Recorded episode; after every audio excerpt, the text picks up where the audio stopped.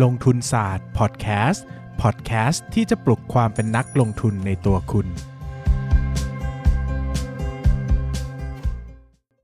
สวัสดีครับ ยินดีต้อนรับเข้าสู่รายการลงทุนศาสตร์พอดแคสต์ครับ รายการที่จะชวนทุกคน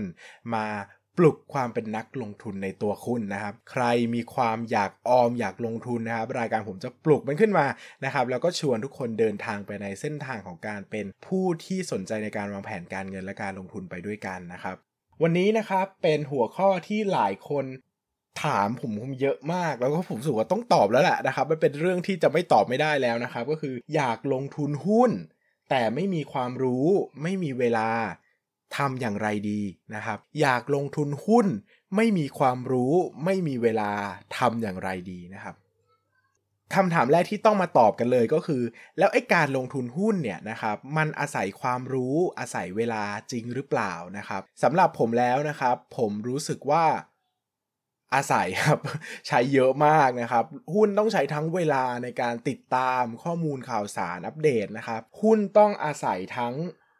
ความรู้นะครับในการวิเคราะห์ธุรกิจ วิเคราะห์กิจการนะครับ และหุ้นยังต้องอาศัยทั้งความชอบความรักและ passion ในการจะเรียนรู้แล้วก็ศึกษามันอีกด้วยนะครับ ดังนั้นนะครับดังนั้นนะครับก็การไม่มีความรู้และไม่มีเวลาเนี่ยสำหรับผมถือว่าเป็นอันตรายในการลงทุนในหุ้นรายตัวมากเหมือนกันนะนะครับหมายถึงถ้าไม่พร้อมเนี่ยคืออย่าลืมว่าตลาดหุ้นมันมีคนทุกกลุ่มอยู่ด้วยกันอะ่ะดังนั้นเราไม่มี เราไม่มีความรู้ไม่มีเวลาเนี่ยเขาก็ไม่ได้จัดเราว่าเป็นนักลงทุนมือใหม่นะ ตลาดหุ้นจะไม่โหดร้ายกับคุณก็เลยครับเพราะว่าทั้งตลาดเนี่ยมันก็คือตลาดเดียวกันนะคุณต้องแข่งกับนักลงทุนระดับตำนาน ระดับโลก นักลงทุนสถาบันที่ถือเงินเป็น 5,000 ล้านหมื่นล้านเนี่ยก็ซื้อหุ้นตลาดตลาดเดียวกับเราเนี่ยแหละครับนะฮะดังนั้นการไม่พร้อมเนี่ยสำหรับผมบอกว่าเฮ้ยเป็นความเสี่ยงนะนะครับเป็นอันตรายเหมือนกันนะ ดังนั้นข้อแนะนำเลยว่าถ้าอยากลงทุนหุ้น แล้วไม่มีความรู้ไม่มีเวลาก็คือ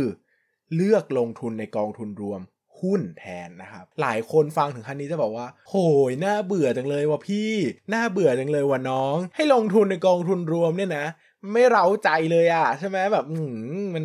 มันไม่หวือหวาไม่ฟู่ฟ้าเลยนะครับ แต่ผมจะบอกอย่างนี้นะครับ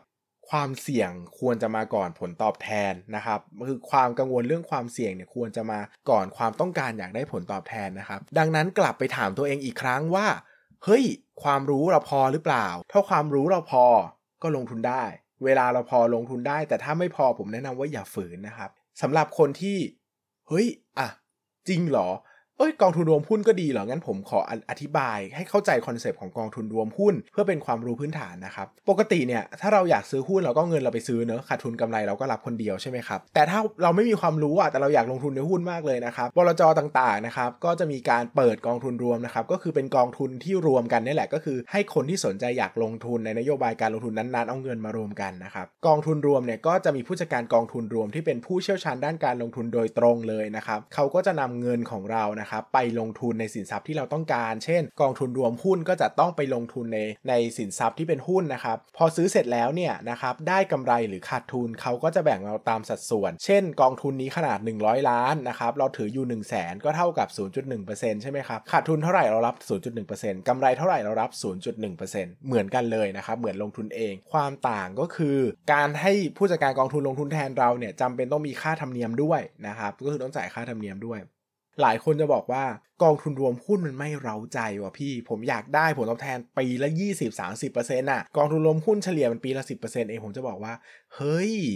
ไปดูให้ดีก่อนนะครับ หลายกองทุนรวมเนี่ยให้ผลตอบแทนปีละ 40%ในปีที่ตลาดดีๆมาแล้วนะครับ บางปีนะครับตลาดตลาดหุ้นรวมขึ้นแค่ 10%บางกองขึ้นไป 40%ก็มีนะครับ ดังนั้นอย่าดูถูกกองทุนรวมนะครับ มีกองทุนรวมดีๆ อยู่อีกเยอะนะครับ แล้วก็ไม่ได้หายากขนาดนั้น หรือถ้าเราไม่มั่นใจในฝีมือผู้จัดการกองทุนก็ลงทุนตามตลาดก็ได้ซื้อดัชนีก็ได้นะครับ อันนี้แล้วแต่ความชอบแล้วแต่ความเหมาะสมเลยนะครับ แต่ เราสามารถเลือกได้นะครับ ข้อดีของกองทุนรวมที่ดีสุดๆเลยก็คือ มีคนที่เป็นผู้เชี่ยวชาญเนี่ยดูแลการลงทุนแทนเรานะครับ ดังนั้น เราไม่ต้องใช้เวลามาก เราไม่ต้องใช้ความรู้มากในการติดตามนะครับ ความรู้มีแค่พื้นฐานเองนะครับของกองทุนรวมนะเดินเข้าร้านหนังสือที่ไหนก็ได้หยิบหนังสือกองทุนรวมมาเล่มหนึ่งส่วนใหญ่ก็สอนเหมือนกันหมดนะครับ เพราะว่าหลักการคิดไม่ค่อยต่างหรอกมันมีเนื้อหาอยู่นิดเดียวนะครับแล้วก็เรื่องของการติดตามความรู้เนี่ยอาจจะติดตามสัก 3 เดือนครั้งก็ได้นะครับแต่อย่างหุ้นเนี่ยผมแนะนำว่าอย่างน้อยก็คงต้องต้องตามบทวิเคราะห์หรือตามงบการเงินด้วยตัวเอง ซึ่งบางทีมันใช้ใช้ความรู้ในการตีความงบการเงินเยอะกว่า กับการดูกองทุนรวมอย่างเดียวนะครับดังนั้นแนะนำเลยว่าเหมาะที่สุด เพราะว่ามีผู้เชี่ยวชาญดูแลแทนเรานะครับ ข้อเสียมีอะไรบ้างล่ะ ข้อเสียคือหนึ่งมันต้องเสียค่าธรรมเนียมเนอะก็คือจ้างคนมาดูแลแทนไม่เสียค่าธรรมเนียมแล้วใครจะดูแลให้เราถูกไหมซึ่งค่าธรรมเนียมต่อปีก็อยู่ประมาณสัก 2%บวกลบนะครับถ้าเราคิดว่าเราลงทุนเองเราไม่ได้เราไม่ได้ผลตอบแทนดีกว่าเขานะก็ก็จ่ายเขาไปเถอะนะครับก็เป็นทางออกที่ดีสำหรับคนที่อยากลงทุนอะแต่มันไม่เก่งจริงนะครับผมก็จะบอกว่าเฮ้ยคนเราความสามารถทานเลนไม่เหมือนกันอะพรสวรรค์ไม่เหมือนกันเราจะมาทำทุกอย่างในชีวิตให้เก่งไม่ได้นะครับเราไม่เก่งลงทุนเลยอะเราจะมานั่งลงทุนเองผมว่ามันก็เหนื่อยนะครับก็เอาเวลาไปหาเงินในสิ่งที่เราเก่งดีกว่า แล้วก็เอาเงินก้อนนั้นอะส่งไปยังตลาดหุ้นหรือว่ากองทุนรวมผ่านทางช่องทางอื่น ก็คือจ้างคนอื่นลงทุนแทนอะแบบนี้ผมว่ามันเหมาะสมกว่านะครับก็คือไม่ต้องมานั่งทุ่มเทในสิ่งที่เราไม่ถนัดอะใช่ไหมใครใครอ่าน Strength Finder มาจะจะจะทราบว่าจริง ๆ การพัฒนาจุดแข็งที่ดีก็คือพัฒนาจุดแข็งของตัวเองจริงๆนะครับจุดอ่อนเนี่ยไม่ต้องไปพัฒนามากเพราะส่วนใหญ่พัฒนาไม่ค่อยขึ้นหรอก ถ้าลองเองแล้วไม่ไหวก็ไม่ต้องฝืนนะครับผมว่ามันอาจจะยากเกินไปก็ทำอาชีพที่เราทำแล้วเก่งนั่นแหละแล้วก็ส่งเงินไปลงทุนในตลาดหุ้นแทนนะครับแบบนี้ก็จ้างกองทุนรวมง่ายกว่า ข้อเสียอีกข้อหนึ่งที่หลายคนจะกังวลนะครับก็คือเรื่องของผลตอบแทน เพราะว่ากองทุนรวมเนี่ยส่วนใหญ่ต้องถือหุ้นเยอะนะครับบางกองถือ 40-50 ตัวเลยนะครับบางกองถือเป็นร้อยตัว ผลตอบแทนผลตอบแทนเนี่ยมันอาจจะไม่ได้โดดเด่น หรือว่าไม่ได้ชนะตลาดแบบขาดรอยนะครับ ซึ่งผมก็จะบอกว่าจริง ๆ แล้วนะครับ เข้าใจนะที่คิดแบบนี้ แต่ ถ้าเราคิดแล้วเราทำไม่ได้อะคือถ้าเราคิดแล้วเราก็ไม่สามารถลงทุนเองได้ ผมว่ามันก็เป็นความคิดที่ไม่ได้ช่วยทำให้เราไปได้ข้างหน้าได้จริงๆอะ่ะผมก็รู้สึกว่าโอเคงั้นเราก็ 1 อาจจะเลือกกองทุนรวมที่มีความ specific มากขึ้นที่เราคิดเช่น อาจจะเน้นลงทุนในหุ้นบางกลุ่ม เช่นหุ้นขนาดเล็กหุ้นเติบโตเร็ว หุ้นกลุ่มโรงพยาบาล หุ้นกลุ่ม healthcare เป็นต้นหุ้นต่างประเทศอย่างเงี้ยถ้าเราคิดว่าเทรนไหนมาแต่เราไม่มีความรู้นะครับหรือว่าเราอาจจะลงทุนตามดัชนีไปเลยก็ได้เพราะว่าอ้าวเดี๋ยวนะมันไม่ชนะแล้วก็เอาให้เท่าไปเลยดีกว่าอย่างน้อยไม่ต้องมาแพ้ให้ขาดทุน ให้เสียใจก็ทำได้เหมือนกันนะครับ อันนี้ขึ้นอยู่กับเขาเรียกว่าจริตในการชอบการลงทุนของเราเลยทำได้หมดนะครับ เพียงแต่ถ้าไม่พร้อมก็ไปตลาดหุ้นดีกว่า ซึ่งหลายคนจะพูดแต่ด้านเสียว่าผลผลผลตอบแทนมันดูไม่เยอะแต่อย่าลืมว่าความเสี่ยงก็น้อยกว่าเหมือนกันนะครับลงทุนหุ้นเองบางทีถือทุน 5 ตัวเนอะความเสี่ยงมันก็กระจุกตัวนะครับ เราถือกองทุนรวมเนี่ยเราถือเยอะๆนะครับ ผลตอบแทนอาจจะไม่ได้โดดปี๊ดขึ้นมาให้เราดีใจได้ทุกวันนะครับ แต่ ในวันที่ตลาดหุ้นมันแย่นะครับ กองทุนรวมก็มักจะแย่ไม่มากเท่าไหร่ ก็อาจจะล้อไปกับตลาดหุ้นเป็นหลักนะครับ ดังนั้นเรื่องแบบนี้มีทั้งข้อดีข้อเสียก็คือมันเป็นเหรียญ2ด้านนะเนอะมันไม่ได้เป็นเหรียญที่มีแต่ข้อเสียเพียงอย่างเดียวหรือข้อดีแต่เพียงอย่างเดียว มันก็เป็นเรื่องที่ผสมผสานซึ่งกันและกันนะครับ ดังนั้นใครที่อยากลงทุนในหุ้นจริง ๆ แล้วลองแล้วนะครับไปไม่ไหวความรู้ไม่มีเวลาไม่ได้ กองทุนรวมหุ้นเถอะครับ แต่ถ้าใครอยากแต่ยังไม่เคยลองเลยก็ลองก่อนนะครับ กลับไปฟังเอพิโซดหนึ่งเลยนะครับ อยากลงทุนหุ้นเป็นใน 1 วันทำอย่างไรดีนะครับ ลองทำตามดู แล้วจะรู้ว่าเราไหวหรือไม่ไหวนะครับ ไม่ไหวค่อยถอย ถ้าไหวไปต่อ เพราะว่าการลงทุนในหุ้นรายตัวสร้างผลตอบแทนดีกว่าจริง ๆ นะครับ ถ้าลงทุนเป็นนะนะครับ วันนี้ก็ขอบคุณสำหรับทุกคนมากครับ ขอบคุณครับ อย่าลืมกดติดตามลงทุนศาสตร์ในช่องทาง podcast player ที่คุณใช้ แล้วกลับมาปลุกความเป็นนักลงทุนกันใหม่ในลงทุนศาสตร์พอดแคสต์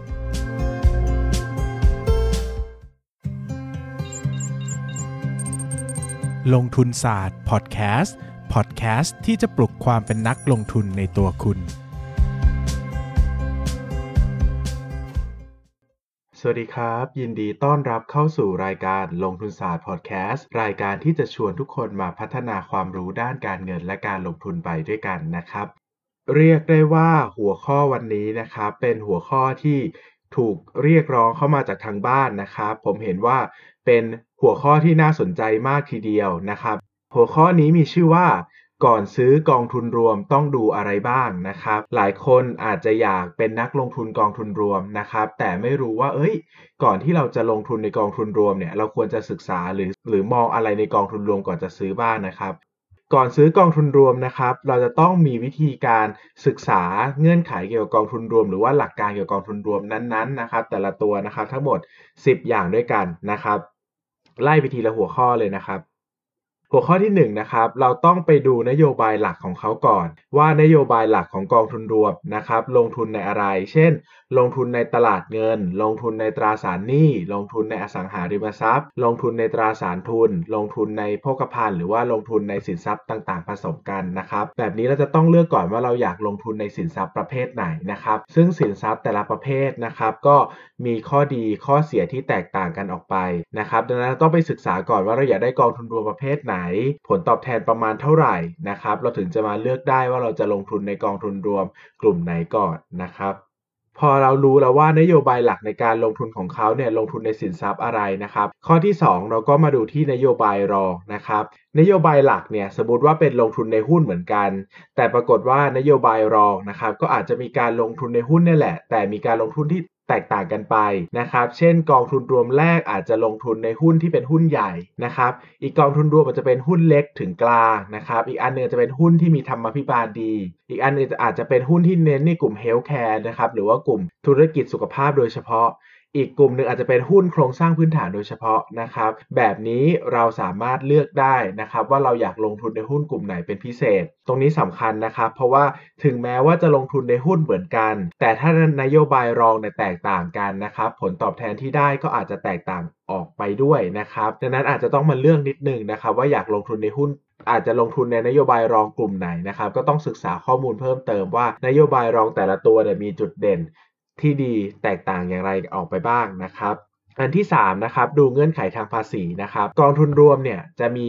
LTF นะครับ SSF แล้วก็ IMF นะครับที่ให้สิทธิประโยชน์ทางภาษีพิเศษเพิ่มจากผลตอบแทนโดยปกติของกองทุนรวมนะครับ ดังนั้นถ้าเราสามารถหากองทุนรวมที่ได้ผลประโยชน์ทางภาษีด้วยนะครับ แล้วก็มีนโยบาย การลงทุนที่เราต้องการด้วยนะครับ เราก็สามารถเลือกลงทุนแบบที่ได้ผลประโยชน์ทางภาษีก็ได้นะครับ จะได้คุ้มกว่าทั้งนี้ทั้งนั้นต้องศึกษาเงื่อนไขแต่ละประเภทดูนะครับ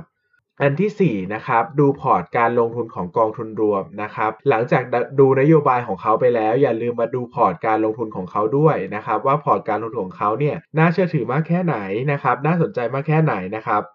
เช่นนะครับถ้าเป็นกองทุนรวมตราสารหนี้หรือตราสารเงินนะครับ เราอาจจะต้องมาดูโอกาสในการผิดนัดชำระหนี้ของตราสารหนี้นั้นๆนะครับ เช่น เป็นอาจจะเป็นตราสารหนี้ในประเทศที่มีความเสี่ยงสูงหรือเปล่านะครับ เป็นตราสารหนี้ในใน บริษัทเอกชนที่มีความเสี่ยงสูงหรือเปล่านะครับ หรือถ้าลงทุนในกองทุนรวมอสังหาริมทรัพย์นะครับ อาจจะต้องไปดูอัตราการเช่าของอสังหาริมทรัพย์นั้นๆนะครับ ลักษณะการเช่านะครับ โอกาสในการขึ้นค่าเช่านะครับ ความว่างนะครับ อัตราการครองพื้นที่นะครับ หรือว่าถ้าลงทุนในตราสารทุนนะครับ ก็อาจจะต้องไปดูคุณภาพหุ้นนะครับว่าหุ้นน่าสนใจไหมนะครับแนวโน้มการเติบโตของหุ้นนี้ในประเทศนี้น่าสนใจหรือเปล่านะครับถ้าเราพอมีความรู้พื้นฐานเกี่ยวกับสินทรัพย์นั้นๆนะครับจะทำให้เราสามารถเลือกกองทุนรวมได้เด็ดขาดมากขึ้นนะครับ 5. นะครับดูค่าธรรมเนียมนะครับค่าธรรมเนียมเนี่ยถือว่าเป็นเรื่องสำคัญมากอีกอย่างหนึ่งในการลงทุนในกองทุนรวมนะครับค่าธรรมเนียมเนี่ย หลักๆ ก็จะมีค่าธรรมเนียมในการซื้อ ค่าธรรมเนียมในการขาย แล้วก็ค่าธรรมเนียมในการบริหารจัดการนะครับ ค่าธรรมเนียมในการบริหารจัดการเนี่ยก็คือเขาจะหักไปแล้วนะครับ จากผลตอบแทนในแต่ละปีนะครับ ดังนั้นเนี่ยค่าธรรมเนียมในการบริหารจัดการเนี่ยเราสามารถเทียบดูจากผลตอบแทนในแต่ละปีเลยก็ได้นะครับ ว่าผลตอบแทนในแต่ละปีของหุ้นไหนมากกว่ากัน ของกองทุนไหนมากกว่ากันนะครับ แต่ในส่วนของค่าใช้จ่ายในการซื้อแล้วก็ค่าใช้จ่ายในการขายเนี่ยอันนี้ต้องดูแยกนะครับ เราจะทำไฟล์ Excel แยกขึ้นมาเลยว่า แต่ละกองทุนที่เราสนใจนะครับกองทุนรวมไหนมีอัตราค่าธรรมเนียมสูงหรือต่ำกว่ากันนะครับ ถ้าผลตอบแทนไม่ต่างกันมากนะครับนโยบายไม่ต่างกันมาก ก็ควรจะเลือกค่าธรรมเนียมที่ถูกกว่านะครับกลุ่มที่เห็นชัดที่สุดก็คือกลุ่มที่เป็น กองทุนรวม passive fund นะครับหรือลงทุนตามดัชนีนะครับกองทุนรวมกลุ่มนี้เนี่ยความสามารถของผู้บริหารกองทุนจะไม่ได้สำคัญต่อการลงทุนมากนะครับดังนั้นเราควรจะเลือกในกลุ่มที่มีผลมีค่าธรรมเนียมน้อยกว่าเสมอนะครับ 6. นะครับดูผลตอบแทนย้อนหลังนะครับ อันนี้ชัดเจนมากนะครับ ก็คือให้ไปดูผลตอบแทนย้อนหลังของกองทุนรวมนะครับเทียบกับดัชนีนะครับ เช่น ตราสารเงินอาจจะเทียบกับค่าเฉลี่ยดอกเบี้ยเงินฝากธนาคารพาณิชย์ที่ใหญ่ที่สุด 3 อันดับของประเทศนะครับ กองทุนรวมตราสารหนี้อาจจะไปเทียบ เปรียบเทียบกับดอกเบี้ยพันธบัตรรัฐบาลนะครับกองทุนรวมตลาดทุนอาจจะเปรียบเทียบกับดัชนีตลาดหลักทรัพย์ ของประเทศที่กองทุนรวมนั้นถือครองนะครับแล้วก็มาเปรียบเทียบว่ากองทุนรวมไหนที่ชนะดัชนีได้อย่างต่อเนื่องนะครับ แบบนี้ก็น่าสนใจที่จะซื้อนะครับข้อที่7นะครับดูความเสี่ยงนะครับ นอกจากดูผลตอบแทนในการลงทุนแล้วนะครับ ก็ต้องไปดูผลตอบแทนเออคือใช่ผลตอบแทนความเสี่ยงด้วยนะครับ เช่นนะครับ เราอาจจะต้องมาดูว่า Sharp Ratio นะครับที่เป็นค่าสถิติที่ใช้คำนวณผลตอบแทนย้อนหลังเปรียบเทียบกับความผันผวนเนี่ยเป็นยังไงบ้างนะครับ หลักการเบื้องต้นก็คือจุดช่วงเวลาที่ Sharp Ratio เป็นบวกนะครับก็คือจุดช่วงเวลาที่นักลงทุนลงทุนในกองทุนนี้และกองทุนรวมนี้แล้วจะได้กำไรนะครับ เช่น กองทุนรวม A นะครับ1ปี 3 ปี 5 ปีชาร์ปเรโชเป็นบวกหมดเลยนะครับ แต่กองทุนรวม B นะครับ1ปี 3 ปีชาร์ปเรโชติดลบนะครับแล้วไปบวกใน 5 ปี แบบนี้อาจจะต้องลงทุนในกองทุนรวม B ถึง 5 ปีนะครับแต่กองทุนรวม A อาจจะไม่ถึง 5 ปีก็ได้นะครับขีดเส้นใต้ว่าอันนี้เป็นผลตอบแทนแล้วก็ความเสี่ยงในอดีตนะครับไม่สามารถบ่งชี้ผลตอบแทนหรือความเสี่ยงในอนาคตได้นะครับ ดังนั้นเนี่ยตัวที่ผมเน้นมากกว่าก็คือให้ดูพวกผลตอบแทนย้อนหลัง ดูไปเลยนะครับว่าไป3ปี5ปีเนี่ยเขามีอาการอัตราการติดลบสูงที่สุดเท่าไหร่นะครับเรารับตัวเลขตรงนั้นได้ไหมนะครับซึ่ง สำหรับตัวผมนะครับผมไม่ได้ให้ความสัมพันธ์กับความเสี่ยงมากนักนะครับเพราะว่าผมเน้นดูที่ทรัพย์สินของกองทุนรวมเป็นหลักมากกว่านะครับอันที่8นะครับนโยบายการจ่ายปันผลนะครับข้อที่ท่าน1ถึง7ต่างกันไม่มากนักนะครับนักลงทุนก็สามารถเลือกได้ว่าจะเลือกนโยบายว่าจ่ายปันผลหรือไม่จ่ายปันผลนะครับโดยส่วนตัวผมไม่ชอบแบบจ่ายปันผลนะครับเพราะว่าชอบให้เงินลงทุนเนี่ยกลับไปลงทุนซ้ำมากกว่านะครับบางทีเราได้ปันผลออกมาเนี่ยเราก็ไม่ได้กลับไปซื้อกองทุนรวมนะครับก็กลายเป็นว่าสุดท้ายแล้วเงินที่ได้ปันผลออกมานะครับ มันก็ไม่เกิดดอกเบี้ยทบต้นนะครับ ก็อาจจะทำให้ผลตอบแทนระยะยาวเราต่ำลงนะครับ ข้อ9นะครับก็ดูเงื่อนไขการซื้อนะครับ ว่าซื้อครั้งแรกนะครับ ต้องใช้เท่าไหร่ครั้งต่อไปเท่าไหร่นะครับ ซื้อที่ไหน วิธีการซื้อเป็นอย่างไรเงื่อนไขในการซื้อเป็นยังไงบ้างนะครับ บางกองเปิดแค่ เปิดให้ซื้อแค่เดือนละครั้ง บางกอง 3 เดือนครั้งนะครับ ก็ดูเงื่อนไขการซื้อให้ดีว่าเหมาะสมกับเราหรือเปล่า บางทีเราจะซื้อเดือนละ 5,000 แต่กองนี้ซื้อขั้นต่ำหมื่นหนึ่งแบบนี้อาจจะไม่เหมาะกับเราก็ได้นะครับ สุดท้ายก็ดูเงื่อนไขการซื้อขายคืนนะครับ ก็เหมือนกันเลยว่าซื้อขายคืนยังไง ขายคืนได้ทั้งหมดไหม ขายคืนได้เมื่อไหร่ ขายคืนแล้วจะได้เงินภายในกี่วันนะครับ เราจะเห็นว่าเรามีเงื่อนไขการดูทั้งหมด 10 ข้อนะครับ ก็ตั้งแต่นะครับนโยบายหลัก นโยบายรองนะครับ เงื่อนไขทางภาษีพอร์ตการลงทุนนะครับ ค่าธรรมเนียมผลตอบแทนย้อนหลัง ความเสี่ยง นโยบายการจ่ายปันผลนะครับ เงื่อนไขการซื้อแล้วก็เงื่อนไขการขายนะครับ วิธีการทำนะครับ เราจะทำเป็นตาราง Excel มาเลยก็ได้นะครับ แล้วก็เลือกกองทุนแต่ละตัว เช่นกองทุนรวม A กองทุนรวม B กองทุนรวม C ที่เราสนใจนะครับ แล้วก็แบ่งออกเป็น 10 ช่อง แล้วก็แบ่งให้คะแนนกัน เช่นว่า โอเค อันนี้ผลตอบแทนย้อนหลังเต็ม 10แล้วให้ 7 แต่อันนี้ผลตอบแทนย้อนหลังเต็ม 10แล้วให้ 8 นะครับ แต่พอไปดูความเสี่ยง อันแรกเต็ม 10แล้วให้ 9 อันที่ 2 เต็ม 10แล้วให้ 4 อย่างเงี้ยนะครับ แล้วก็เอามาเฉลี่ยกัน แล้วก็ ซื้อก็ได้นะครับ หรือว่าถ้าคะแนนมันใกล้เคียงกันมากนะครับ เราก็สามารถแบ่งซื้อได้เหมือนกันนะครับ ดังนั้นนะครับ หลักการการซื้อกองทุนรวมที่ผมทำประจำก็คือ เลือกมาเลยครับกองทุนรวมที่เราสนใจ แล้วก็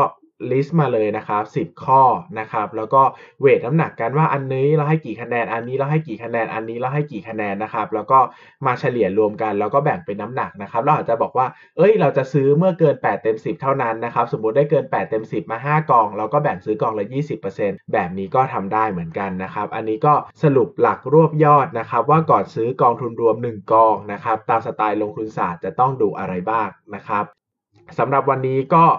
จบเนื้อหาเพียงเท่านี้นะครับ ไม่รู้พูดเร็วไปหรือเปล่า ถ้าพูดเร็วไปอาจจะต้องไปย้อนไปย้อนฟังอีกทีแล้วกันนะครับ ก็เนื้อหาวันนี้ก็ประมาณนี้นะครับ ถ้าชอบก็อย่าลืมกดไลค์กดแชร์ฝากคำถามไว้ได้นะครับ ก็จะพยายามรวมคาถามไว้มาตอบกัน แต่ก็พยายามจะรันคำถามที่เก่าๆขึ้นมาก่อนนะครับ จะได้คนเก่าจะได้ไม่ต้องรอนานนะครับ ยังไงก็ ถ้าใครชอบนะครับก็อย่าลืม subscribe ในช่อง YouTube แล้วก็ podcast player ที่คุณใช้นะครับ อยากฟัง EP ไหนอะไรยังไงก็คอมเมนต์เข้ามาได้นะครับ ก็พยายามจะอัปเดตมาให้เรื่อยๆนะครับสำหรับวันนี้ก็ขอบคุณมากครับ อย่าลืมกดติดตามลงทุนศาสตร์ในช่องทาง podcast player ที่คุณใช้ แล้วกลับมาปลุกความเป็นนักลงทุนกันใหม่ในลงทุนศาสตร์ podcast